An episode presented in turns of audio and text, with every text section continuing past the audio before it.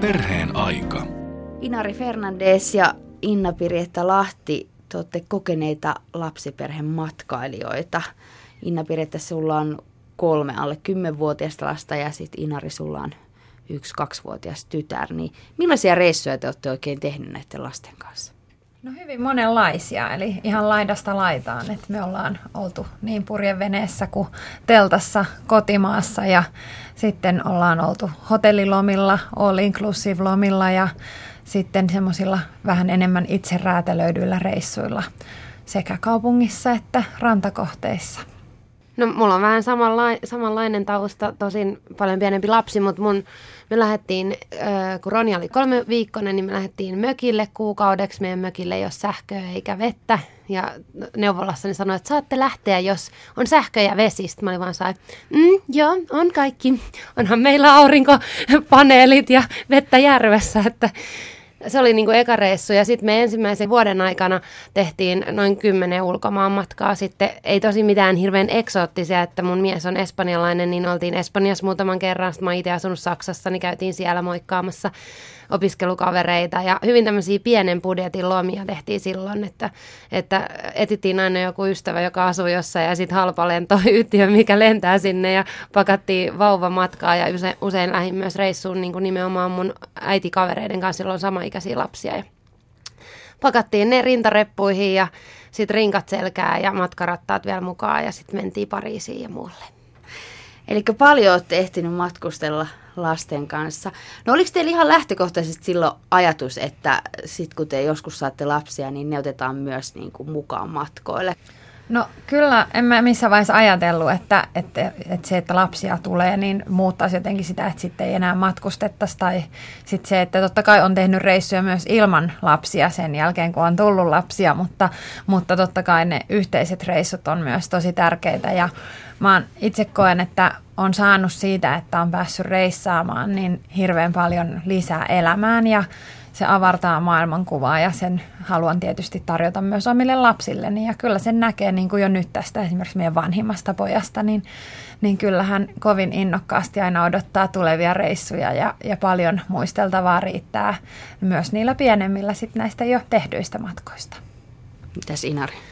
No ihan sama asenne on ollut, että me ollaan hirveästi matkustettu kumpikin niin kuin, ei mitenkään omassa lapsuudessa, että meillä oli pureveno, missä me oltiin paljon omia lapsuuden kesiä, mutta sitten kun alkoi niin kuin itsenäistymään, niin mäkin lähdin 15-vuotiaan eka eriksi ja sitten mä lähdin vaihto-oppilaaksi, sitten mä muutin ulkomaille opiskelemaan ja reissasin ympäri ämpäri ja jotenkin ei tullut mieleenkään, että, että se oma elämäntyyli jotenkin loppui loppuisi siihen, että lapsi tulee, että päinvastoin, että niin kuin, mä oikein odotan, että mä voin tehdä enemmän ja enemmän ja mun lapsi voi saada niin kuin enemmän niistä reissuista vielä, että tällä hetkellä ne on ollut silloin, kun vauvan kanssa reissannut, niin me ollaan aika menty sillä semmoisiin paikkoihin, mihin aikuiset haluaa mennä, koska se ei ole sillä vaikuttanut se lapsi on ollut aika hyvin ottaa helposti mukaan matkarattaissa tai kantorepussa, että museotkin on ollut ihan kiinnostavia. Ja nyt ehkä kaksivuotiaan kanssa mä en välttämättä lähtisi Louvrea kiertää koko päiväksi, mutta silloin yhdeksän kuukautisen kanssa oli ihan fine, koska se nukkui koko ajan, oikeastaan melkein sen koko ajan. Ja,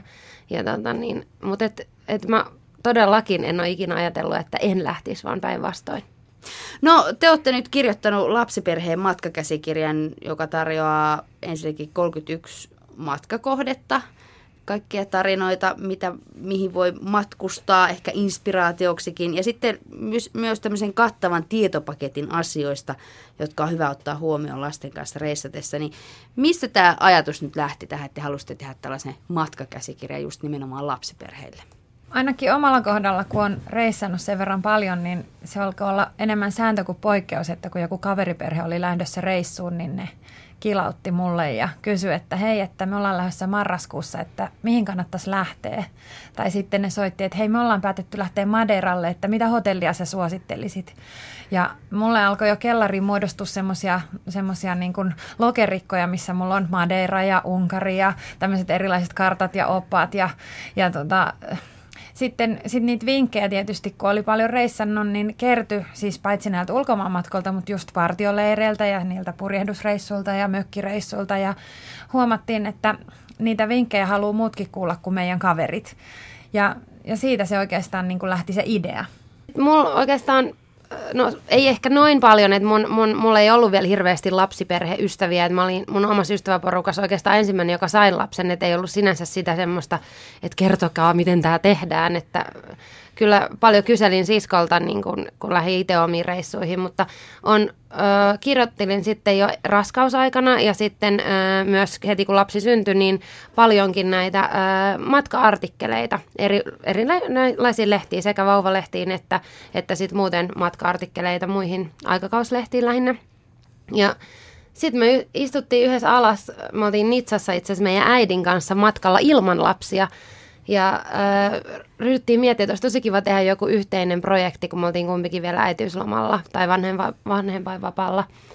Ja sitten ryhdyttiin miettiä, että mikä se voisi olla ja kumpikin halusi kirjoittaa jotain. Ja, ja, ja siitä se sitten tosi helposti itse asiassa se idea jotenkin tuli koko Me kirjattiin paperille, että no siinä voisi olla tätä ja tätä ja tätä ja me oltiin tosi samaa mieltä kaikesta ja sitten sit, tätä siihen varmaan tarvittaisiin. Sitten me kirjoitettiin se käsi, käsikirjoitus kuntoon ja tämä kaikki tapahtui ehkä niin kuin muutaman kuukauden sisällä ja lähetettiin se kustantamoon ja sitten se meni viikko, niin se oli jo hyväksytty ja se kaikki oikeastaan tapahtui tosi nopeasti. Mutta siitä se nyt sitten ja nyt tämä kirja on tullut painosta ja tosiaan tässä on 30 plus yksi tämmöistä matkakohdetta ja niiden kiinnostavimmat tärpit, niin miten te valitsitte nämä matkakohteet? Täältä nyt löytyy esimerkiksi New Yorkia, sitten löytyy Norjaa, Tanskaa, Unkaria, kaikkea mahdollista, Viroa. Oliko teillä hirveä rankkaus, että mitkä mahdolliset kohteet tulee tähän kirjaan? No oli ja ei. Eli tota, kyllä me ensiksi lähdettiin siitä, että me kirjattiin niinku niitä kohteita ja niitä reissuja, mitä me ollaan itse tehty. Ja niissä samoin kuin sit niissä muissa kohteissa, niin kantavana ajatuksena oli se, että me haluttaisiin mahdollisimman erilaisia reissuja. Että ei pelkästään sitä, että äiti, isä ja kaksi lasta ovat viikon all inclusive lomalla Kanarian saarilla tai muissa näissä vakiokohteissa, vaan että olisi mahdollisimman erilaisia kokoonpanoja. Niin kuin siellä on esimerkiksi tarina Unkarin reissusta, missä olin kahden mummon kanssa ja kolmen lapsen kanssa ja asuttiin ystävien viinitilalla siellä. Eli niin hyvin tällaisia erilaisia, tai että ollaan opiskelijaboksissa just jossain Münchenin keskustassa jonkun opiskeluaikaisen kaverin poikamies asunnossa, mikä on täynnä jotain kalliita CD-levyjä ja huipputekniikkaa. Eli niin kuin se, että, että siinä on niin kuin, niihin tarinoihin haluttiin sitä särmää myös niin kuin sen kautta, että ne ei ole ihan vaan semmoisia tavallaan normilomia tai sa- samanlaisia. Ja sitten tietysti maantieteellisyyttä me mietittiin sitten siinä vaiheessa aika paljon itse asiassa yhdessä kustantajan kanssa – Eli haluttiin, että siinä on sekä kaupunkilomia että rantalomia läheltä ja kaukaa. Ja sitten semmoisia tutumpia perhekohteita, mutta myös sellaisia vaikkapa Vietnam, mikä soveltuu perheille hirvittävän hyvin, mutta ei ole ehkä niin paljon to- totuttu, että perheet matkustaa sinne. Oletteko te halunnut tällaisille just, että ne matkat sen lapsen kanssa voi olla ihan mitä vaan?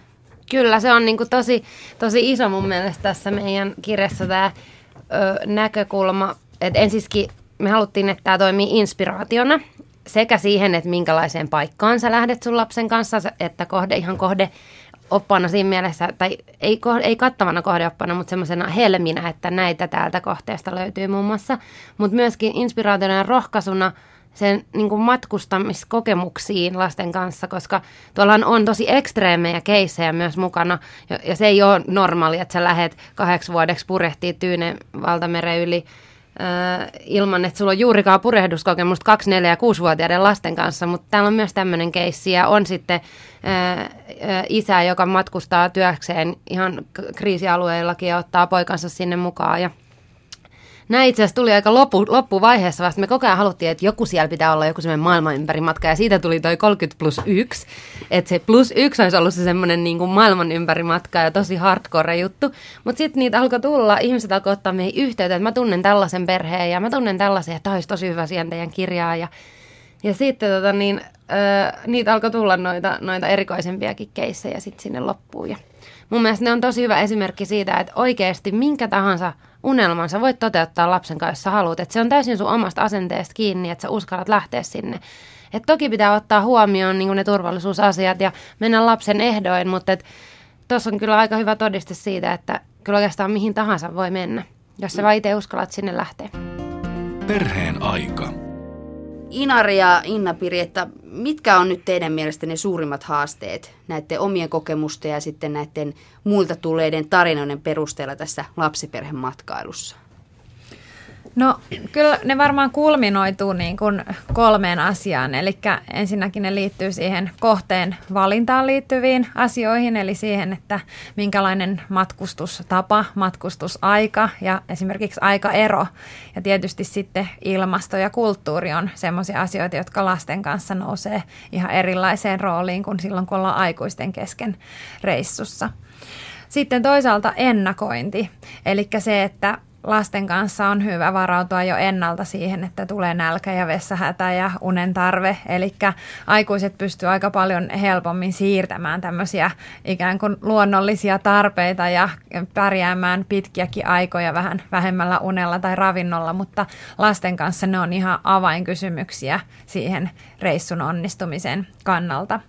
Ja kolmas on sitten se tosiasia, että lasten kanssa reissuaminen on hieman välineurheilua, eli silloin kun, kun on niin kuin varusteet kunnossa, niin silloin yleensä se reissukin onnistuu helpommin. Että toki voi lähteä ihan ad hoc ilman mitään varusteita, mutta kyllä mä sanoisin, että pienten lasten kanssa, taaperoikaisten kanssa joku kantoväline on ihan ehdoton. Ja sitten tosissaan ne matkarattaat on toinen semmoinen tosi tärkeä juttu.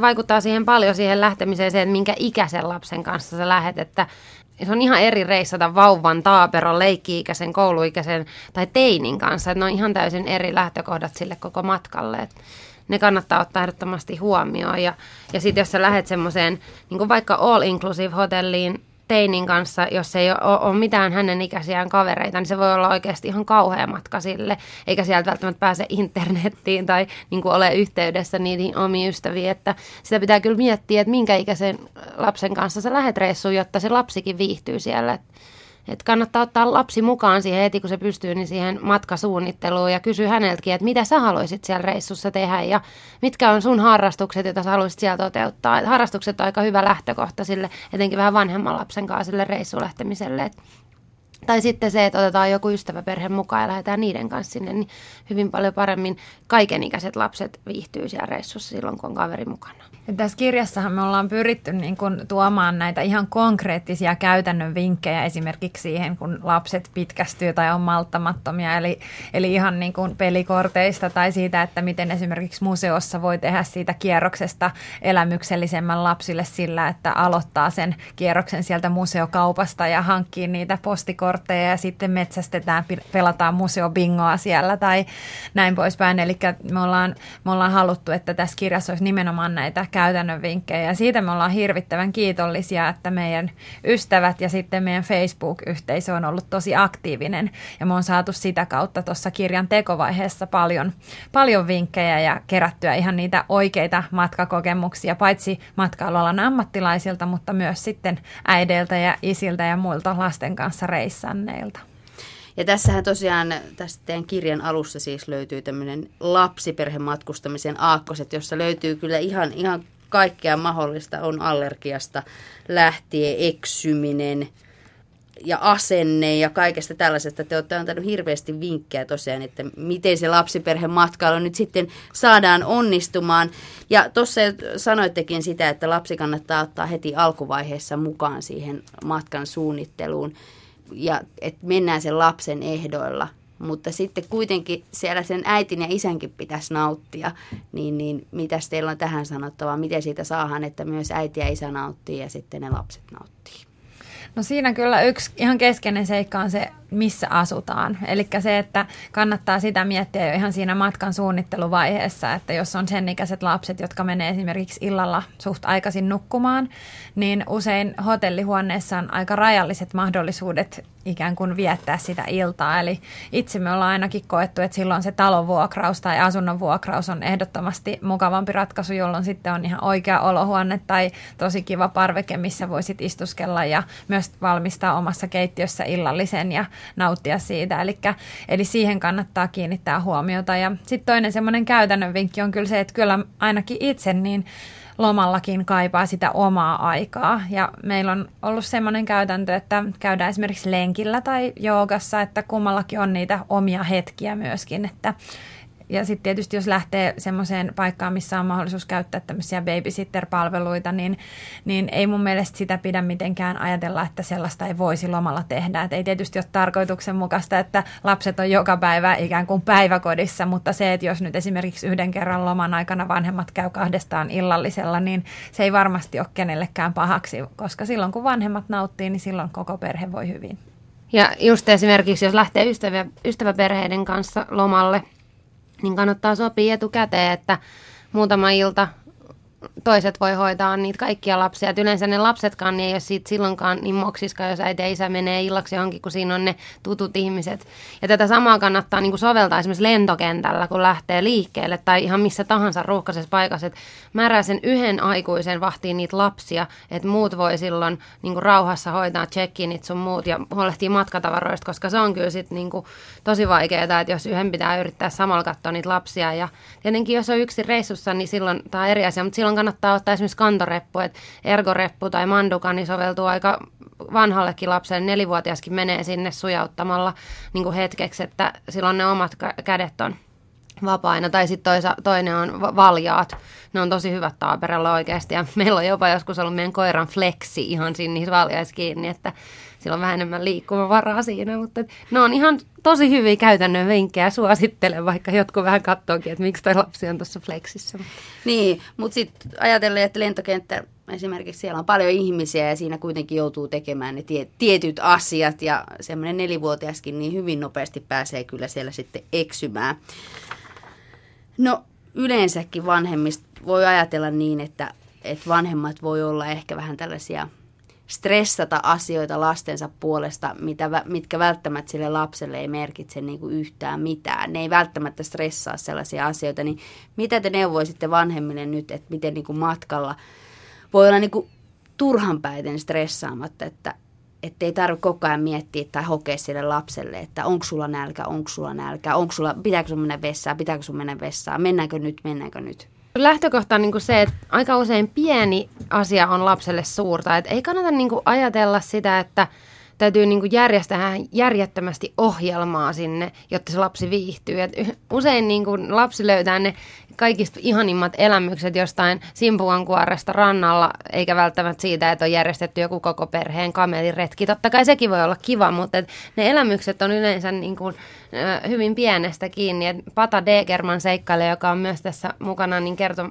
esimerkkejä siitä, että hän vei luokkaretken Grönlantiin ja katsomaan hienoja, hienoja jäävuoria ja sitten he vaan sanoivat, että wow, onpa hieno maisema, voidaanko me mennä ja lukemaan vitsejä tonne veneeseen. Et siinä on mun mielestä aika hyvin kiteytettynä se, että, että lapselle oikeasti se läsnäolo ja se, sen kanssa tekeminen on se juttu, niin kun, ei välttämättä niiden suurien asioiden näkeminen aikuisinakin näkee sitä matkakohdetta tai sitä, mihin ollaan matkustettu, niin vähän ihan uusin silmiin. Kyllä, hyvin, hyvin uudenlaisesta näkökulmasta. Ja usein lasten kanssa myös pääsee paikkoihin, mihin ei muuten välttämättä ollenkaan ollenkaan pääsisi, että meilläkin, no, mulla on espanjan mies, mutta kun oltiin ihan ilman häntä mun mamman kavereiden kanssa viime vuonna Espanjassa vauvojen kanssa, niin ne oikeasti ne e, paikalliset naiset, ne vei meidät niiden kanssa tanssiin flamenco ja otti vaan ne meidän lapset siitä. Meidän syyllistä semmoista Suomessa kaikki on että voi älä koske mun lapsia, mutta siellä et sä voinut mitään sanoa, kun ne vaan vei ne ja sitten lähdettiin tanssiin flamencoa ja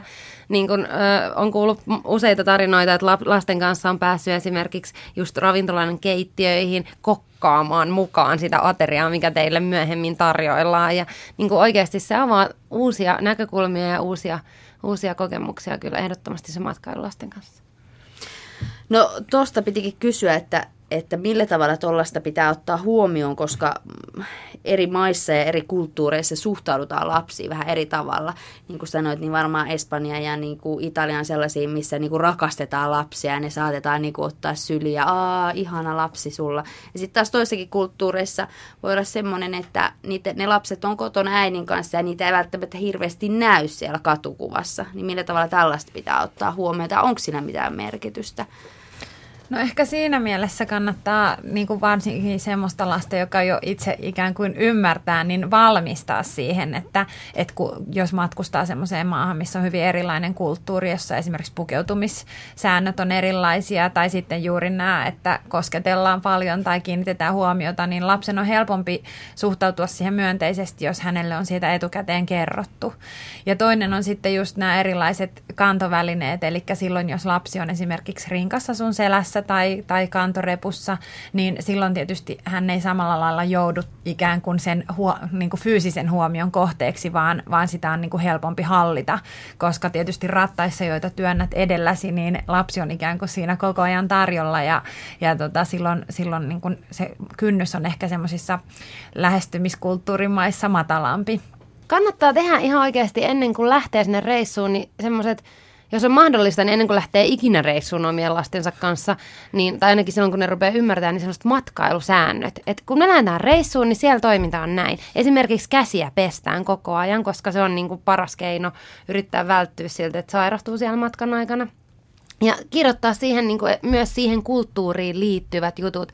Että esimerkiksi, että sua sanotaan aina kädestä päivää vanhuksille tai äh, sinne, sieltä pitää ottaa aina hattu pois, kun mennään kirkkoon katolisissa maissa. Se on tosi tärkeää. Ja siellä ne lapset tietää sen, mutta kun suomalainen menee katolisessa maassa vaikka kirkkoon, niin ei se välttämättä tiedä sitä.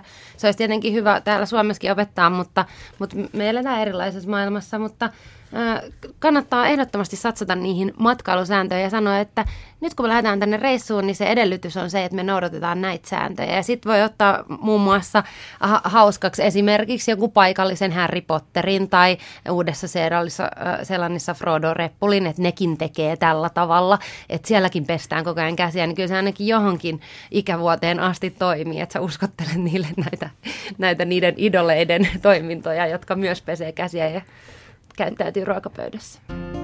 Perheen aika. Varmaan monille perheille esimerkiksi pitkät lennot, ajatellaan, että ei missään tapauksessa voi lähteä lapsen kanssa jonnekin tosi pitkälle. Niin kuin pitkät lennot, maan siisteys, turvallisuus, ehkä hygieniataso on niitä kriteerejä, joita tosi paljon mietitään. Niin mitä te olette mieltä, Inari ja Innapiri, että ollaanko me suomalaiset vähän niin kuin liian arkoja tässä matkustamissuhteessa. Mietitään liian paljon tämmöisiä asioita, että jos niin kuin esimerkiksi että pesee käsiä, niin sekin voi jo auttaa, että kuitenkin sieltä voi saada uskomattomia kokemuksia. Mun mielestä jokainen tekee omat rajansa lasten kanssa, että me ei olla sanomaan sitä, että hei te ette uskalla lähteä, vaan jollekin se Ruotsin risteily on tarpeeksi uskalias matka, että ei siinä, mutta että kyllä voi sanoa omasta puolesta, niin ainakin tämän projektin aikana, niin mua ei pelota enää ne pitkät lennot juurikaan sen takia, koska ää, kaikki oikeastaan, jotka on tehnyt noita reissuja, on sanonut, että ottakaa yölennot niiden lasten kanssa, niin suurin osa niistä lapsista jossain vaiheessa ne nukahtaa ja se lento sujuu yllättävän hyvin. Ja sitten mitä vanhemmaksi lapsi tulee, niin sitä enemmän se viihtyy niiden pelikonsoleiden ääressä siinä lentokoneessa.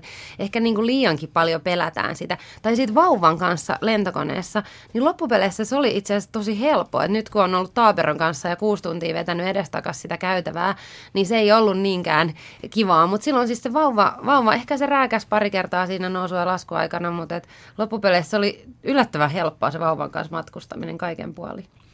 Suomalaisten niin kuin matkustaminen, lapsiperheiden matkustaminen on lisääntynyt koko ajan. Eli siinä mielessä mä en usko, että jos katsottaisiin jotenkin keskimääräisesti, niin suomalaiset olisi mitenkään arkoja. Et toki monet haluaa aloittaa sen reissaamisen lasten kanssa sillä tavalla turvallisissa puitteissa. Ja mun mielestä se on ainakin ihan järkevää, että mullakin on nyt ö, meidän perheen ensimmäiset kaukolennot varattuna osittain tämän kirjan tarinoiden niin kuin kannustamana, niin me lähdetään marraskuussa nyt Mauritiukselle ja, ja lennetään sinne nyt sitten Lontoon kautta ja meidän pitää vaihtaa kenttää ja, ja siitä tulee varmasti seikkailu, mutta, mutta mä uskon, että, että se on ihan mahdollinen jo tämän ikäisten lasten kanssa kuin mullakin on.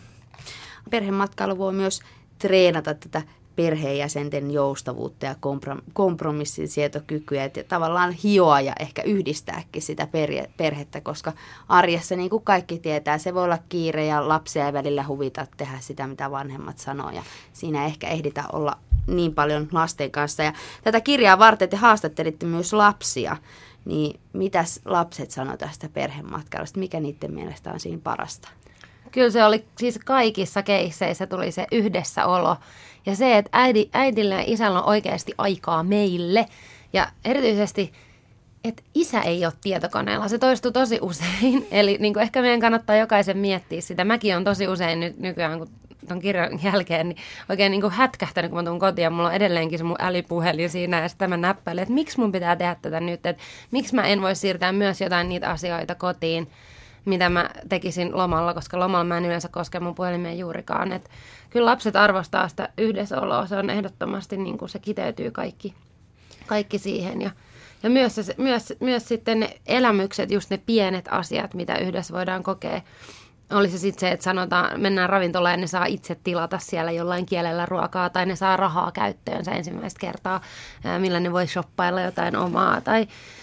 Ja sitten myöskin kyllä se on se turvallisuuden tunne, että kyllä lapset niin kuin, kokee sen, että kun aikuiset on rauhallisia ja aikuisilla on se homma hallussa, niin niilläkin on turvallinen olo, oli se sitten Suomessa tai ulkomailla, että et niitä aika pienillä tekijöillä niin kuin sen oman rytmin siirtämisellä mahdollisuuksien mukaan sinne toiseen kohteeseen tai sitten esimerkiksi tuttujen unilelujen mukaan ottamisella tai äitiyspakkauksen makuupussin käärimisellä lentokoneen, lentokoneen matkustamisen ajaksi, niin voi tehdä semmoisia pieniä seikkoja sen turvallisuuden tunteen eteen. Ja siinä on tietysti ihan avainasemassa se, että miten vanhemmat suhtautuu yllättäviin tilanteisiin. Että siinä mielessä viitaten vähän aikaisempaan kysymykseen tästä stressaamisesta, niin kyllä mä itse ainakin myönnän, että kolmen lapsen kanssa niin, niin välillä sit voisi vähän enemmänkin relata. Ja mun vanhin poika on jo oppinut sanoakin, että äiti relaa vähän.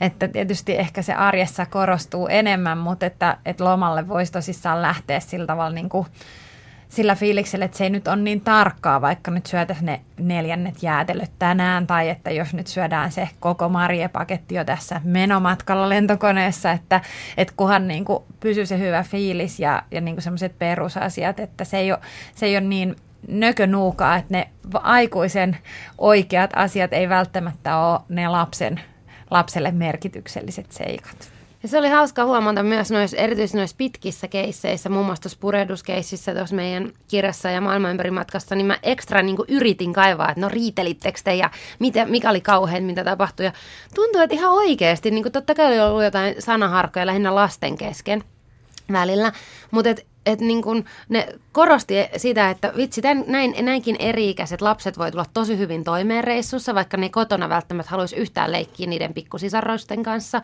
Ja sitten just se, että et aika harva siellä kuitenkaan siellä niin lasten kanssa riitelee siellä reissussa, että se saattaa se ensimmäinen päivä kulua se oman puolison kanssa riidellessä kyllä, mutta et, niin kuin, aika harva sitten niin kuitenkaan hermostuu välttämättä siellä lasten kanssa siellä reissussa. Ja lapsetkaan ei samalla tavalla kiukuttele. Ja jos kiukuttelee, niin muistaa, että se on normaali. Jokaisen lapsi kiukuttelee joskus lentokoneessa. Ja nyt se sattuu olla tällä kertaa ehkä sun lapsi, mutta se lentomatka päättyy kyllä joskus ja ei ne ihmiset sitä sen jälkeen muista. No mutta lopuksi vielä, mitä teidän mielestä matkailu antaa niin lapsille kuin aikuisillekin? Elämyksiä. Mm. Koko elämän kestäviä elämyksiä. Että se, se on mun mielestä niin kuin se Mä työkseni teen matkamessuja ja muistan hyvin sen päivän, kun sain vastuulleni matkamessut ja joku kysyi multa, että no miten tämä nyt eroaa ja aikaisemmin olin vastannut muotimessuista ja, ja sitten mä vaan totesin, että muotimessut on eh, ihana juttu ja ne on semmoisia elämyksiä, jotka kestää jonkun kauden, mutta ne matkailuelämykset, ne säilyy ikuisesti, että, että kyllä mä niinku, se on ykkösjuttu. Ja ihania ihmisiä niiden elämysten, nekin on itse, itsessään elämyksiä, mutta kyllä mun täytyy sanoa, että kyllä mun parhaimmat ja läheisimmät ystävät mun elämässäni liittyy kaikki jotenkin joihinkin matkoihin myös, että joko on niiden kanssa on tullut tehtyjä ihania matkoja tai ne on jopa löytynyt niiltä matkoilta, että kyllä se vaan on semmoinen juttu, että jos lapsi saa matkustaa siitä asti, kun se on pieni, niin kyllä sen maailma aika lailla avartuu. Kiitoksia haastattelusta. Kiitos. Kiitos. Ja tervetuloa meidän Facebook-yhteisöön. Siellä jaetaan lisää vinkkejä tulevaisuudessa.